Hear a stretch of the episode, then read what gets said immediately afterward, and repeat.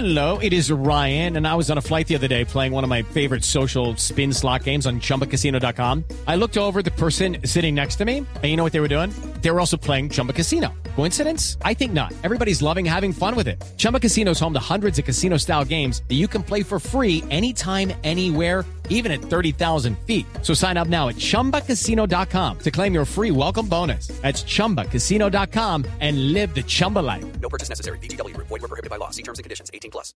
Esteban, ¿cuál es su cifra extra normal? 12 y 15 de la madrugada. ¿Qué pasa a las 12 y 15? Es la hora en la que supuestamente se aparece el diablo en Cereté.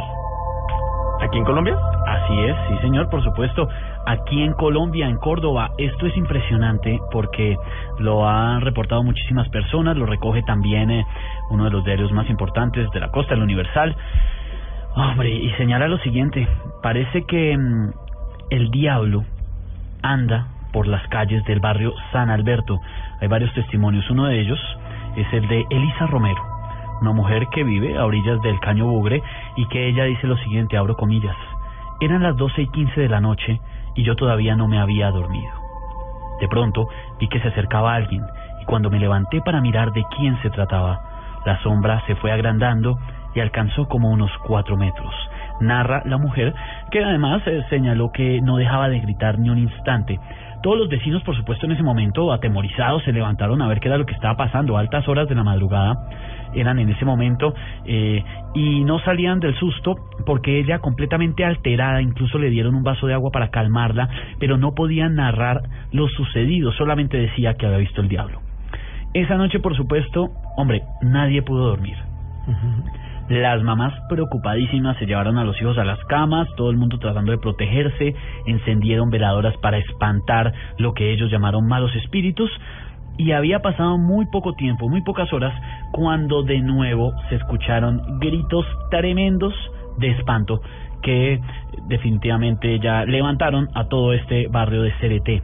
Esta vez era un niño de ocho años que dijo ver exactamente la misma sombra.